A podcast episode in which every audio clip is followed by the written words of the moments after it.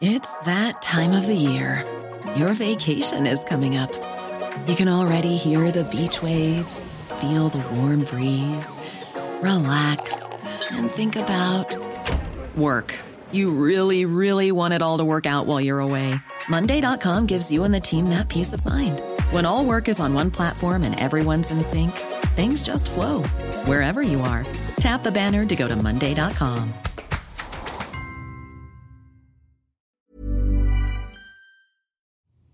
Previously on The Report. The defendants allegedly conducted what they called information warfare against the United States. The intelligence community calls it active measures. We were dry tinder. It was something that was really easy for them to stoke. That clearly stated uh, that the Russian government was in fact behind the interference operations that we were seeing at the time. So this is an arms race. Right? I mean, they're going to keep on getting better at this.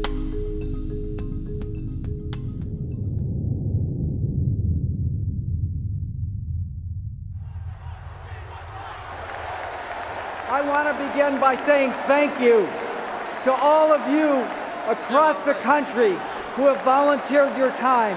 You have voted to make Hillary Clinton the nominee of the Democratic Party. This is your victory. It's July 2016. John Podesta is running a presidential campaign. It's going well. His candidate is about to clinch the Democratic Party nomination. But let's go back to several months before all of this, back to March 2016. Podesta is sitting at his computer. He opens an email. It says something is wrong with his password. It looks a little fishy, but IT says it's legit. And so he clicks. He follows the prompt to input his old password and resets a new one. And just like that, hackers from a Russian military intelligence unit are in. It barely takes a minute. One click and a few keystrokes. And there is no going back. This is The Report, Episode 2 Hack, Dump, Divide. While the IRA was busy pushing out tweets and memes, a Russian military intelligence unit was up to something a bit more aggressive in the lead up to the 2016 election hacking into computers and stealing thousands of documents. Documents they would later release in an effort to help Donald Trump and to harm his opponent, Hillary Clinton. On July 24, 2019, Robert Mueller appears before the House Intelligence Committee to testify about the special counsel's report. Congressman Jim Himes has questions. Director Mueller, this attack on our democracy involved, as you said, two operations. First, a social media disinformation campaign. This was tar- a targeted campaign to spread false information on places like Twitter and Facebook. Is that correct? That's correct. The second operation in the Russian attack was a scheme, what we call the, the hack and dump, to steal and release hundreds of thousands of emails from the Democratic Party and the Clinton campaign. Is that a fair summary? That is. Did your investigation find that the releases of the hacked emails were strategically timed to maximize impact on the election? I'd have to refer you to the, uh, our report uh, on that question. Page 36, I quote, the release of the documents was designed and timed to interfere with the 2016 U.S. presidential election. Mr. Mueller, which presidential candidate was Russia's hacking and dumping operation designed to benefit, Hillary Clinton or Donald Trump? Mr. Trump. Here's Deputy Attorney General Rod Rosenstein announcing another round of indictments on July 13th, 2018. Today, a grand jury in the District of Columbia returned an indictment presented by the Special Counsel's Office. The indictment charges 12 Russian military officers by name for conspiring to interfere with the 2016 presidential election. According to the allegations in the indictment, the defendants worked for two units of the main intelligence directorate of the Russian General Staff, known as the GRU. The units engaged in active cyber operations to interfere in the 2016 presidential election. You probably already know the broad outlines of this story. The Russians hacked the Democratic National Committee, the Democratic Congressional Campaign Committee, usually called the DCCC, Hillary Clinton's campaign manager, John Podesta, and others. They stole documents and emails and then released them publicly, first on their own and then through WikiLeaks. But the Mueller report offers a far more detailed story of the Russian hacking and leaking operation and the Trump campaign's engagement with it. Unlike the IRA, which was run by contractors, the GRU is part of the Russian government.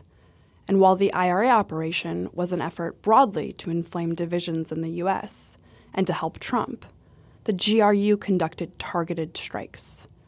And those strikes turned out to be extremely effective ones.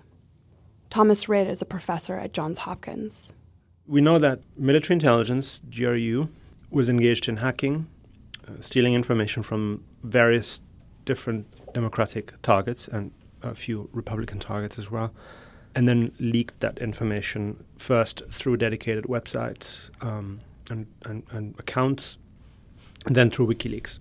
The GRU hacking and leaking operation, in my, my analysis, was by far the most significant uh, component of the Russian election interference. Here again is my colleague Benjamin Wittes. Just like in episode one and throughout this series, he'll be reading from, and in some cases paraphrasing or summarizing, the actual text of the Mueller report. You'll also hear the music playing now to know you're hearing the report. Two military units of the GRU carried out the computer intrusions into the Clinton campaign, the DNC, and the DCCC. Military Unit 26165 is a GRU cyber unit dedicated to targeting military, political, governmental, and non governmental organizations outside of Russia, including in the United States. The unit was subdivided into departments with different specialties.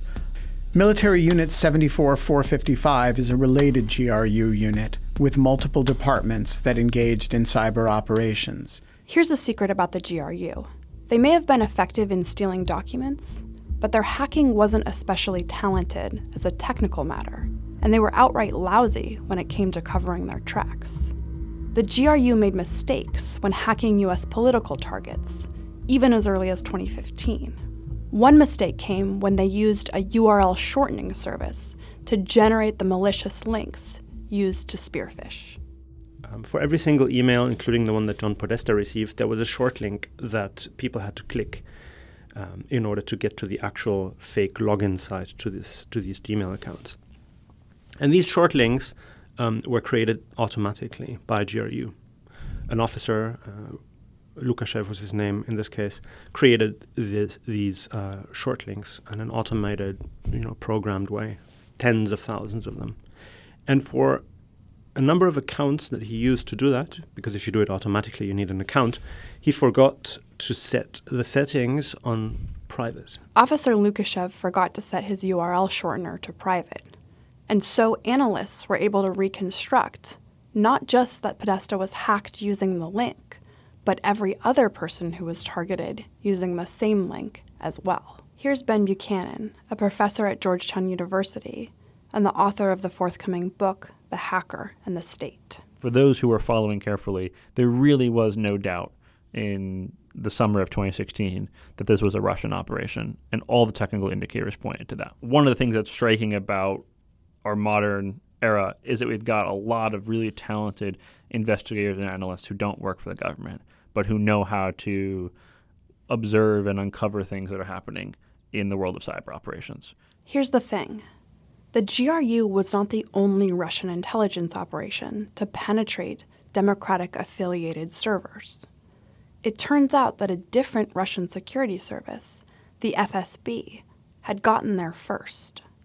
The GRU is a military intelligence agency, while the FSB, the Federal Security Service, is more of a traditional spy agency like the CIA. The first thing the Russian government did uh, in 2015 was something that nations have done for a long time, and that's spy on the future political leaders of their adversaries. The United States has done this, Russia has done this. This is a tried and true tactic uh, of intelligence agencies all over the world. And in 2015, a Russian uh, single a Russian intelligence agency known as the FSB uh, made entry, hacked into the Democratic National Committee networks, and started uh, spying on a variety of Democratic targets. How did the Russians get in? It wasn't rocket science. It was just tricking someone into clicking a link. The GRU spear phishing operation enabled it to gain access to numerous email accounts of Clinton campaign volunteers and employees, including campaign chairman John Podesta, junior volunteers assigned to the Clinton campaign's advance team, informal Clinton campaign advisors, and a DNC employee. GRU officers stole tens of thousands of emails from spear phishing victims, including various Clinton campaign related communications. The GRU deploys this tactic known as spear phishing, which has one of two goals either getting the target to run malicious code on their computer so the GRU has access, or getting the target to turn over their password so that the GRU can get into their account. In 2016, this is what we see the GRU do against really big names in the Democratic Party, most notably the Clinton campaign chairman, John Podesta. The GRU sends him an email pretending to look like Google, and the GRU says, something to the effect of um, someone is trying to use your password to sign into your Google account. Um, Google has stopped this. You should change your password right away. And they helpfully offer John Podesta a password change page. The reports are that John Podesta then sends this to a campaign aide of some kind, uh, technical aide. The campaign aide write, writes back, This is a legitimate email. John should change his password immedi- immediately the campaign aide later says he meant to say this was not a legitimate email. If that is in fact what the campaign aide was, was meaning to say, this was not a legitimate email. This is one very expensive typo uh, for the Democratic Party. What Podesta does is he changes his password using, it seems, the form the Russians helpfully provided, and in so doing, he turns over um, his current password, his actual password, uh, to the GRU, which then can access his email account. All of this happens in March of uh, 2016, and uh, the GRU gets into his email account. They access, it seems, more than 50,000 emails, which they copy to their own computers somewhere around March 21st of 2016. But the Russians are doing a lot more than just spearphishing Podesta. GRU officers sent hundreds of spearphishing emails to the work and personal email accounts of Clinton campaign employees and volunteers. Between March 10, 2016 and March 15, 2016, Unit 26165 appears to have sent approximately 90 spearphishing emails to email accounts at hillaryclinton.com. Starting on March 15, 2016, the GRU began targeting Google email accounts used by Clinton campaign employees, along with a smaller number of DNC.org email accounts. Beginning in mid March 2016, Unit 26165 had primary responsibility for hacking the DCCC and DNC, as well as email accounts of individuals affiliated with the Clinton campaign. How deeply did they compromise Democratic Party systems? Ben Buchanan explains. The DCCC is a Democratic Congressional Campaign Committee that helps elect Democrats to Congress. They got access um, to this network using the password of a DCCC employee that they had obtained through spearphishing. And once they're inside this network, they do something they've done for a long time, which is they install a piece of malicious code that the cybersecurity research community calls X-Agent. And X-Agent is a really powerful piece of code that the GRU has used and evolved for a while um, you can gather documents off the network once you deploy it. You can harvest passwords. You can tra- track individual targets within the network. Now they've joined the FSB, the other intelligence agency that's been there for uh, a substantial period of time, and they have their presence in the DNC network. But the GRU isn't just there to watch and learn, they're stealing the documents too. Officers from Unit 26165 stole thousands of documents from the DCCC and DNC networks, including significant amounts of data pertaining to the 2016 U.S. federal elections.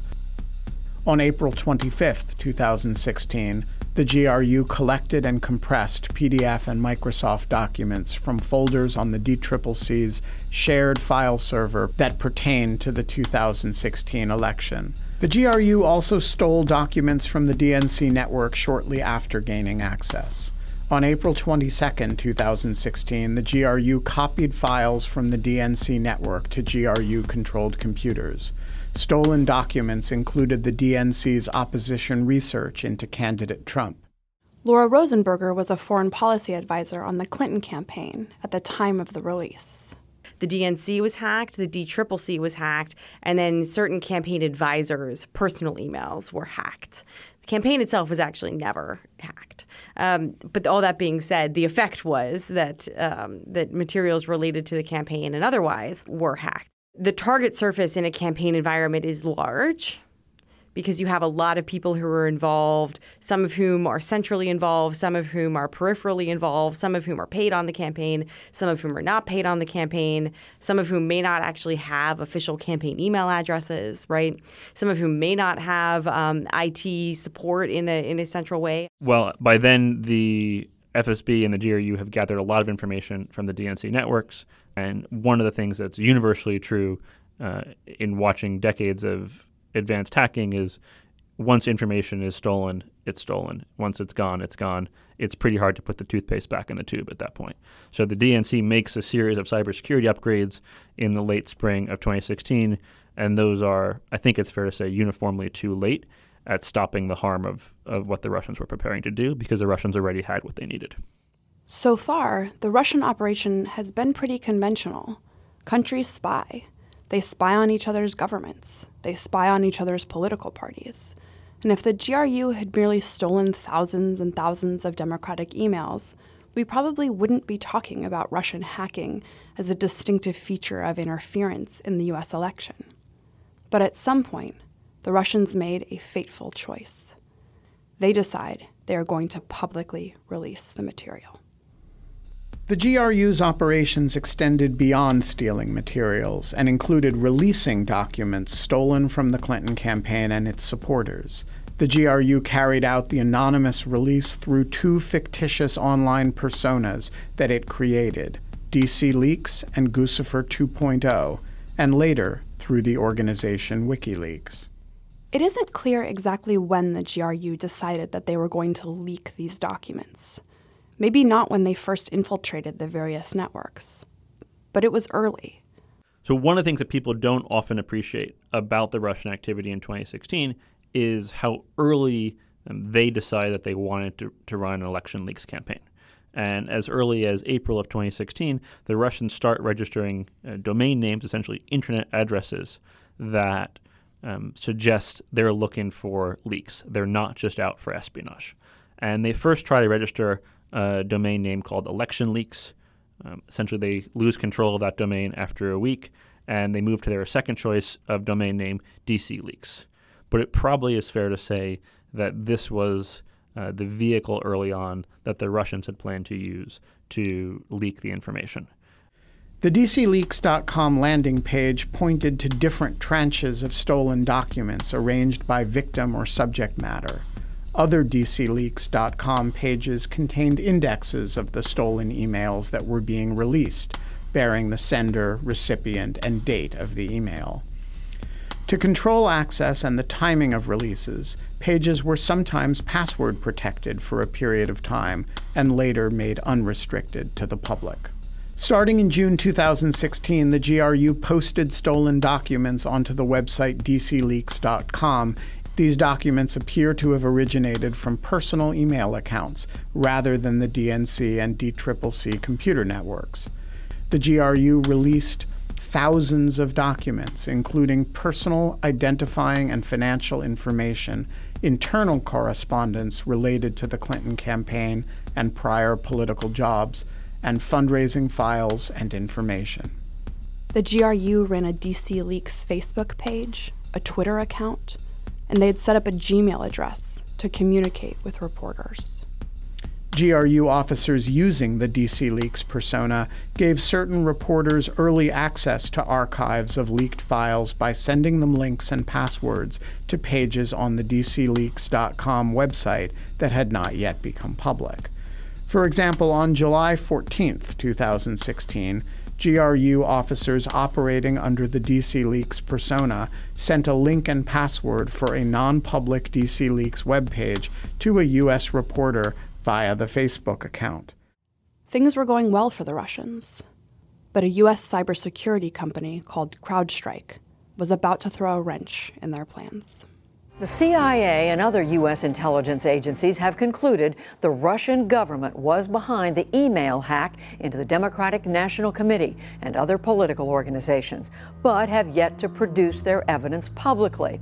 Today, the private cybersecurity company that first uncovered the DNC hack unveiled new details that they claim confirm the Russian military intelligence service was behind the computer breach. So when the Democrats realize that they've been hacked, they go to CrowdStrike, one of these well-known cybersecurity companies, and they contract with CrowdStrike to do the incident response and to uh, basically help kick the Russians out of their network.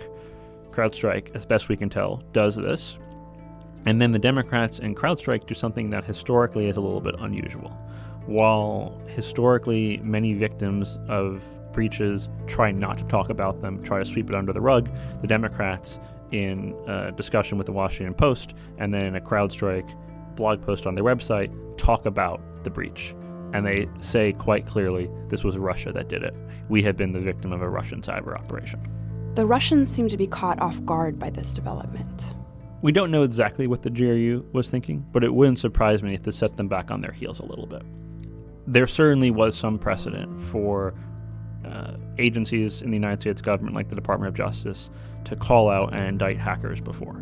It's not entirely unprecedented for a hacking operation to come to light with the victim saying, This is what happened and this is who did it. That said, I would be surprised if the GRU expected that the Democrats and CrowdStrike would do this. And so it's mid June 2016, and the GRU has to figure out how are they going to respond to this accusation that's been leveled against them. The GRU has to figure out what to do. And so they hastily formulate a cover story in the guise of a new persona. Very quickly after the uh, accusation is made in the Washington Post and on CrowdStrike's website, the GRU spins up uh, a fake online profile called Guccifer 2.0. And Guccifer 1.0, or just Guccifer, was a well known Romanian hacker imprisoned at the time, I believe. And the GRU tries to suggest that it was some successor to him, the 2.0 version of him, who was also Romanian, who carried out this operation against the Democratic National Committee and other Democratic targets with no support from Russia, entirely acting as a lone wolf. And they suggest that CrowdStrike and the DNC have it wrong in their attribution. A lot can happen in three years, like a chatbot may be your new best friend. But what won't change? Needing health insurance. United Healthcare Tri Term Medical Plans, underwritten by Golden Rule Insurance Company, offer flexible, budget friendly coverage that lasts nearly three years in some states. Learn more at uh1.com. Millions of people have lost weight with personalized plans from Noom, like Evan, who can't stand salads and still lost 50 pounds. Salads, generally, for most people, are the easy button, right? For me, that wasn't an option. I never really was a salad guy. That's just not who I am. But Noom worked for me. Get your personalized plan today at Noom.com. Real Noom user compensated to provide their story. In four weeks, the typical Noom user can expect to lose one to two pounds per week. Individual results may vary.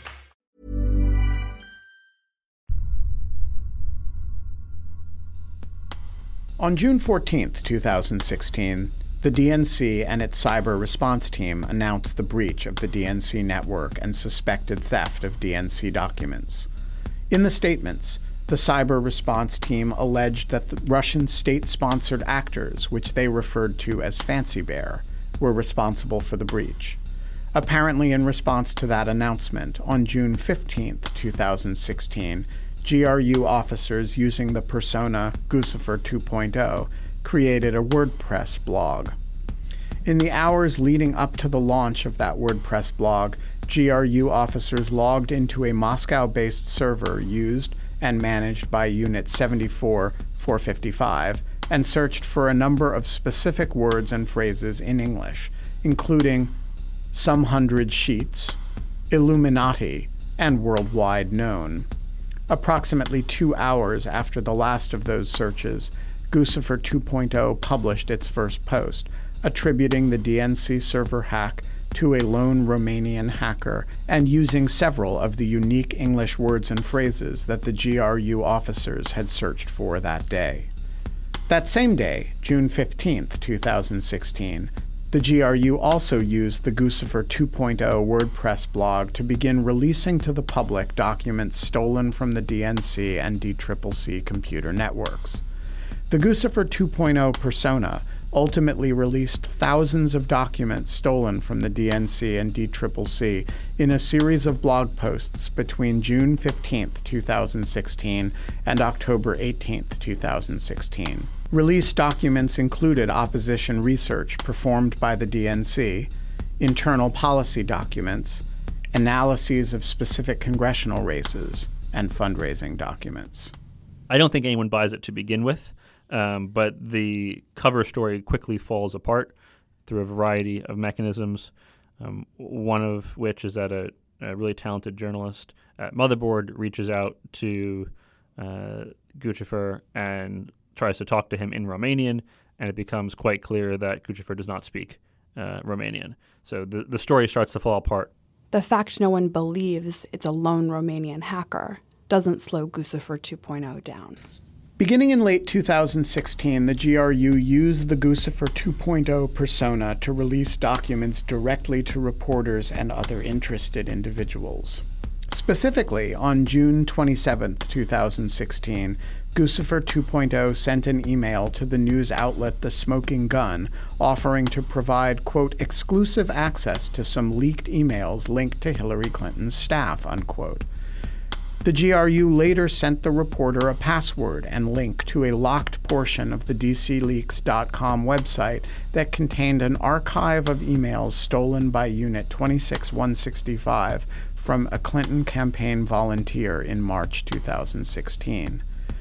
That the Guccifer 2.0 persona provided reporters access to a restricted portion of the DC Leaks website tends to indicate that both personas were operated by the same or a closely related group of people. The GRU continued its release efforts through Guccifer 2.0 into August 2016.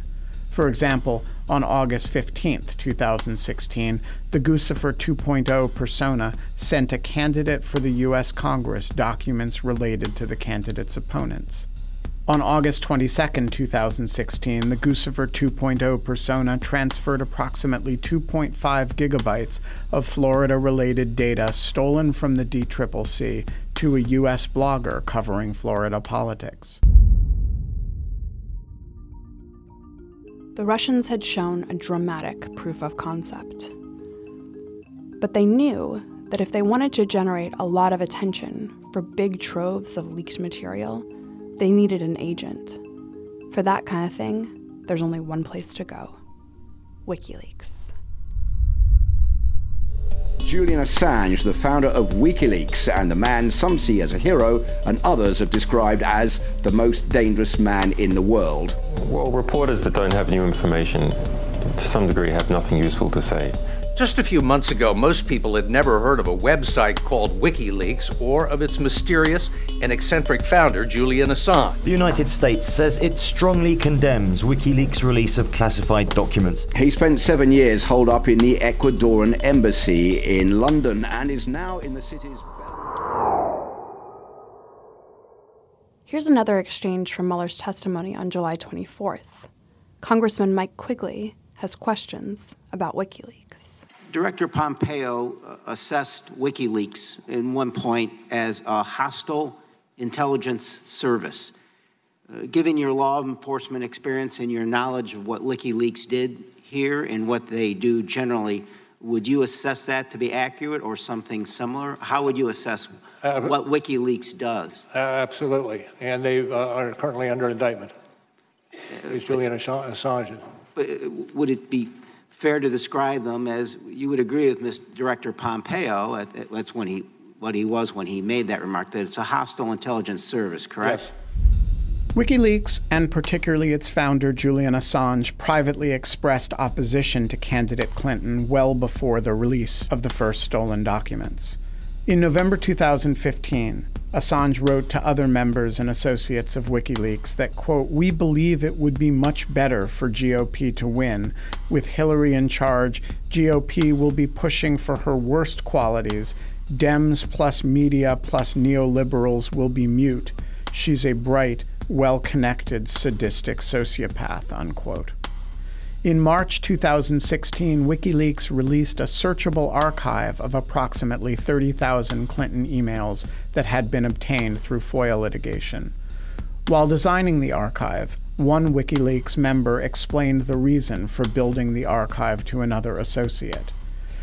We want this repository to become the place to search for background on Hillary's plotting at the State Department, firstly because it's useful and will annoy Hillary but secondly because we want to be seen as a resource slash player in the US election because it may encourage people to send us even more important leaks. And that's exactly what the Russians did. In order to expand its interference in the 2016 US presidential election, the GRU units transferred many of the documents they stole from the DNC and the chairman of the Clinton campaign to WikiLeaks. GRU officers used both the DC Leaks and Guccifer 2.0 personas to communicate with WikiLeaks through Twitter private messaging and through encrypted channels, possibly including through WikiLeaks' private communication system. The precise timeline here is still fuzzy, according to Ben Buchanan. One of the mysteries that at least I don't know the answer to when it comes to thinking about the activities in 2016 is how early WikiLeaks got involved. We know with certainty that on June 12th, Julian Assange, the founder, the director of WikiLeaks, starts bragging and suggesting that he will have explosive democratic emails. And June 12th is an important date here because it's before the Democrats and CrowdStrike go public uh, to say that the Russians had hacked into their emails. And one of the things we don't know is was Assange making things up? Did he have a guess as to what was coming? Did he know what was coming? And the Mueller report is a little bit unclear uh, on when the first contact was between the GRU and WikiLeaks. When Guccifer comes online a few days later, Guccifer says, I gave a lot of these files to WikiLeaks. So there's a, there's a strong suggestion from the very beginning of the Guccifer persona that he is going to give the files to WikiLeaks and WikiLeaks is going to dump them. But we already know prior to that that WikiLeaks had an interest in something like this, and Assange was saying uh, publicly that he was going to be releasing them soon. Shortly after the GRU's first release of stolen documents through DCLeaks.com in June 2016, GRU officers also used the DCLeaks persona to contact WikiLeaks about possible coordination in the future release of stolen emails. Around the same time, WikiLeaks initiated communication with the GRU persona Guccifer 2.0, shortly after it was used to release documents stolen from the DNC. On June 22, 2016, seven days after Guccifer 2.0's first releases of stolen DNC documents, WikiLeaks used Twitter's direct message function to contact the Guccifer 2.0 Twitter account and suggest that Guccifer 2.0, quote, send any new material stolen from the DNC here to us to review, and it will have a much higher impact than what you're doing, unquote. One of the things that's striking here is that WikiLeaks um, starts talking to the GRU not just through one channel, it seems, but actually through two channels. And whether Assange knew he was talking to the GRU in both cases, we don't know. But he's talking to the GRU through the Guccifer uh, persona and also through the DC Leaks persona. And in both cases, he is saying, "Do you have any new material? We're the outlet you want to leak it to. Don't you have some stuff that you can you can share with us?" On July 6, 2016, WikiLeaks again contacted Guccifer 2.0 through Twitter's private messaging function, writing, If you have anything Hillary related, we want it in the next two days because the DNC is approaching and she will solidify Bernie supporters behind her after. Unquote. The Guccifer 2.0 persona responded, Okay, I see. WikiLeaks also explained, quote, We think Trump has only a 25% chance of winning against Hillary, so conflict between Bernie and Hillary is interesting, unquote. Assange is trying to create some urgency. He is trying to say, to the GRU, look, time is of the essence here. If you've got this material, we're the ones you want to give it to, and you want to give it to us quickly. And the reason why is that there's a big event coming up in July of 2016, and that event is a Democratic National Convention where Hillary Clinton is going to be the nominee for president. Both the GRU and WikiLeaks sought to hide their communications, which has limited the office's ability to collect all of the communications between them. The special counsel's office wasn't able to establish for certain the manner in which the GRU got the hack documents to WikiLeaks. There's some evidence of an electronic transfer. One email subject line between them reads, quote, big archive, for example. But the Mueller report says it can't rule out an in person transfer. What is clear is that the hacked materials that were released by WikiLeaks in July, October, and November 2016 came from the GRU. On July 18, 2016, WikiLeaks confirmed in a direct message to the Guccifer 2.0 account that it had, quote, the one gigabyte or so archive, unquote, and would make a release of the stolen documents this week. On July 22, 2016, WikiLeaks released over 20,000 emails and other documents stolen from the DNC computer networks. The Democratic National Convention began three days later. We have new details now on that email hack at the DNC this morning. The latest emails released by WikiLeaks suggest that top officials at the Democratic National Committee plan to undermine Bernie Sanders' presidential campaign. Hillary Clinton's presidential ambitions have an Achilles heel. Donald Trump tonight seizing on a controversy brewing for Democrats after thousands of leaked emails showed Democratic Party officials possibly plotting against Bernie Sanders in his race against Hillary Clinton. The leak was timed to create pandemonium, and it did. The leaks made the story surrounding the convention be one about internal divisions and perceived unfairness to Clinton challenger Bernie Sanders. Within days, DNC chairwoman Debbie Wasserman Schultz had resigned from her position. Here's Laura Rosenberger, the Clinton foreign policy advisor. Right before the convention was when we saw the first release from WikiLeaks of materials that had been hacked from the DNC and the DCCC. And, uh, you know, this had followed a, a long and hard fought primary between um, Hillary Clinton and, and Bernie Sanders. The convention was very much about consolidating support for the Democratic nominee.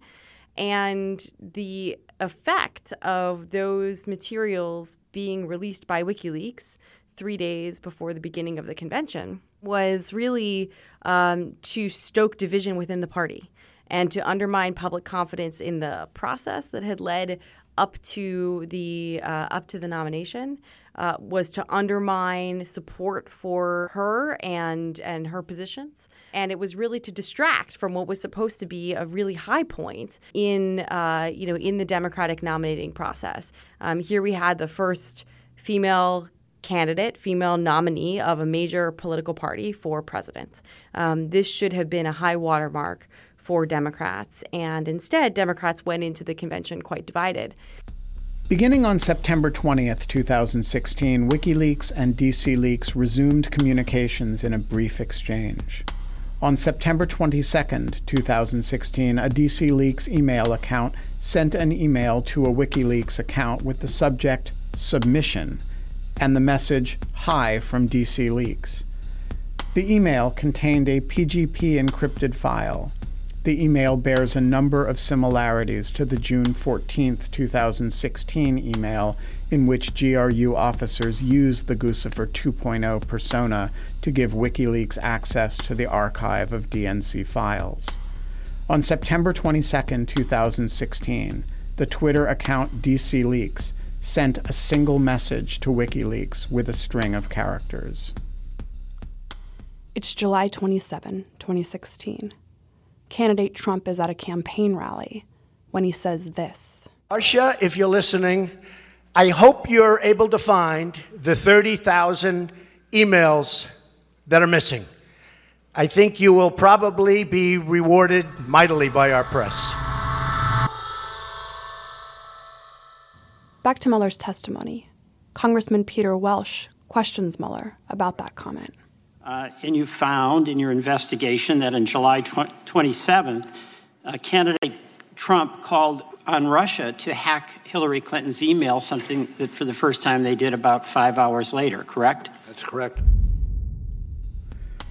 The 30,000 emails were apparently a reference to emails described in media accounts as having been stored on a personal server that candidate Clinton had used while serving as Secretary of State. Within approximately five hours of Trump's statement, GRU officers targeted for the first time Clinton's personal office. After candidate Trump's remarks, Unit 26165 created and sent malicious links targeting 15 email accounts, including an email account belonging to a Clinton aide. The investigation did not find evidence of earlier GRU attempts to compromise accounts hosted on this domain. It is unclear how the GRU was able to identify these email accounts, which were not public. Buchanan says the timing is suspicious. This is a, an indication that A, the Russians are tracking what happens in the campaign reasonably seriously. It probably is not a coincidence. And B, uh, that the Russian interest goes well beyond just organizations like the DCCC and the DNC, but to the Clinton campaign, to senior people in the Clinton campaign. Then, on October 7th, the Washington Post releases the Access Hollywood tape. On it, Donald Trump can be heard making lewd comments about women, captured by a hot microphone years earlier. With the time to campaign winding down, this new inappropriate video may hurt the Republican candidate's chances. Hey, when you're a star, they let you do it. You can do anything. Whatever you want. Grab them by the pussy. Mode following a troubling story broken by the Washington Post today. Some of the party's biggest names are now on record opposing Trump. But over the weekend, 50 different Republican lawmakers have come out and said that uh, they're just not going to support Donald Trump. Many of them. Within hours, WikiLeaks begins to dump Podesta's emails. On October 7, 2016, WikiLeaks released the first emails stolen from the Podesta email account. In total, WikiLeaks released 33 tranches of stolen emails between October 7, 2016 and November 7, 2016. The releases included private speeches given by Clinton, internal communications between Podesta and other high ranking members of the Clinton campaign, and correspondence related to the Clinton Foundation. In total, WikiLeaks released over 50,000 documents stolen from Podesta's personal email account. Here's Laura Rosenberger. October 7, 2016 is a day that many of us from the campaign remember moment by moment um, in, in great detail. First thing that really sticks out to me that, that day was at 3 p.m., the intelligence community and the Department of Homeland Security released a statement that uh, was a very short two paragraph statement that confirmed the assessment that Russia was attempting to interfere in our election, that uh, Russian entities were responsible for the hack of the DNC um, and of the uh, DCCC, that this was an effort ordered at the highest level of the Russian government. Um, and that statement also indicated that there had been breaches on several state election systems, and it didn't actually point the finger at a particular country, but it made clear that there was significant concern about cyber activities targeting state election systems. So the campaign had actually been hoping for something like this for quite some time. We had been jumping up and down trying to draw attention to what was very clear to us were Russian attacks on our democracy. Um, and this was the first real confirmation from the US government in a very significant and very pointed way. Um, that was at 3 o'clock. Um, at 4:02, the Access Hollywood tape posts um, from the Washington Post, and um, the story very quickly begins to bifurcate into these two stories. Right, you have the story about um, oh my gosh, the U.S. government's confirming that Russia's trying to interfere in our election, and then you have the Access Hollywood tape um, really, uh, you know, coming down um, in you know to, to a lot of alarm about Donald Trump's uh, behavior on that tape. So two stories that aren't particularly good for Donald Trump. A half an hour later, just after 4:30, we saw the first releases from WikiLeaks of emails from John Podesta's accounts. As reports attributing the DNC and DCCC hacks to the Russian government became public, WikiLeaks and Julian Assange began publicly lying about the source of the documents, including suggesting that they came from a DNC staffer named Seth Rich, who had been murdered in a robbery gone wrong. Uh, whistleblowers go to significant efforts to get us material and often very significant risks. As a 27 year old I works for the DNC who was shot in the back, murdered uh, just two weeks ago uh, for un- unknown reasons as he was walking down the street in Washington. So that was that was just a robbery, I believe, wasn't it? No, there's no finding. So, uh, what are you suggesting? I'm suggesting that our sources uh, take risks and they are they become concerned uh, to see things occurring uh, like that. But was he one of your sources then? I mean, We don't comment on who our sources but are. why but- make the suggestion? None of that was true, though conspiracies about Rich were fueled by the right wing media, including Fox News, for years. The Russians weren't just after some email accounts of people associated with the Clinton campaign and the DNC. They also targeted individuals and entities involved in the administering of U.S. elections. Victims included U.S. state and local entities, such as State Board of Elections, secretaries of state, and county governments, as well as individuals who worked for those entities. The GRU also targeted private technology firms responsible for manufacturing and administering election related software and hardware, such as voter registration software and electronic polling stations. The GRU continued to target these victims through the elections in November 2016. While the investigation identified evidence that the GRU targeted these individuals and entities, this office did not investigate further. The special counsel's report says that they handed this particular investigation over to the FBI and the Department of Homeland Security. By at least the summer of 2016, GRU officers sought access to state and local computer networks by exploiting known software vulnerabilities on websites of state and local governmental entities. GRU officers, for example, targeted state and local databases of registered voters using a technique known as SQL injection, by which malicious code was sent to the state or local website in order to run commands such as exfiltrating the database content. In one instance, in approximately June 2016, the GRU compromised network of the Illinois State Board of Elections by exploiting a vulnerability in the election board's website. The GRU then gained access to a database containing information on millions of registered Illinois voters and extracted data related to thousands of U.S. voters before the malicious activity was identified. One of the uh, common ways of storing information in a database is something called the structured query language, or SQL. And SQL provides a way to access information that's stored in a database.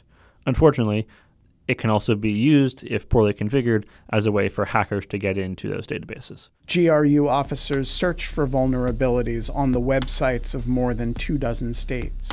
Unit 74455 also sent spear phishing emails to public officials involved in election administration and personnel involved in voting technology. Does this mean the Russians actually changed the vote count? Buchanan says not so fast. There's no evidence that the Russians changed votes in 2016. I always distinguish in talking about election interference between operations that target votes, changing the votes, and operations that target voters. And I think it's fair to say most of the Russian activity, at least that we have observed in 2016, targets voters, Americans themselves who will go to the polling place and cast their own ballot, as opposed to targeting votes and infrastructure, uh, election infrastructure. That said, there is some indication uh, that they had targeted election infrastructure um, in various states, uh, Florida being one example, a particular vendor in Florida, and potentially in some other states as well. I think it's fair to say we know less about this, much less about this, and any consequences of this than we know about other parts of the Russian operation. The Russians are throwing lots of stuff against the wall and seeing what sticks. But if they've created even a seed of doubt in the American public about the integrity of U.S. elections, then that alone is a massive success. And now we come to a long awaited section of the Mueller report, the part where it answers one of the biggest questions in the Russia investigation.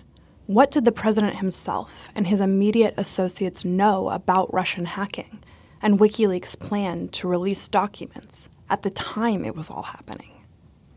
And the answer in the Mueller report is mostly redacted. In the next episode, we'll get into those redactions and what we know about the answers that lie behind the blacked out bars. It's more than you think. But we'll save the story of Roger Stone, Donald Trump, and WikiLeaks for next time. Also, following new developments surrounding Donald Trump Jr., the president's oldest son released private messages confirming conversations that he had with the anti secrecy website during and after the 2016 presidential campaign. This podcast is made possible by the generous support of the William and Flora Hewlett Foundation and the Democracy Fund, and by listeners like you. Thank you for listening to part two of The Report. The Report is a production by Lawfare and Goat Rodeo in Washington, D.C. Ian Enright is the executive producer. From the Lawfare team, the project is led by executive editor Susan Hennessey. Editor in chief is Benjamin Wittes. Managing editor Quinta Jurecic conducted the interviews. Associate editor Mikhaila Fogel did the recordings, with additional recordings by Vishnu Kannan voicing by Benjamin Wittes and Susan Hennessey. Special thanks to Thomas Rid, Ben Buchanan, Laura Rosenberger, and you, the listening audience. As a programming note, we are so glad to see the report debut at number one across the charts. We hope you will continue to listen and continue sharing. To support this show, please share this podcast wherever you can. And while you're at it, please subscribe and review this podcast on Apple Podcast, Spotify, or wherever you listen. Our website, lawfareblog.com, is where you can learn more about Lawfare, read our work, subscribe to our newsletter, and support our mission. Until next time. You're listening to Goat Rodeo. Keep an ear out for us. When you make decisions for your company, you look for the no brainers. If you have a lot of mailing to do, stamps.com is the ultimate no brainer. Use the stamps.com mobile app to mail everything you need to keep your business running with up to 89% off USPS and UPS. Make the same no brainer decision as over 1 million other businesses with stamps.com. Use code PROGRAM for a special offer. That's stamps.com code PROGRAM.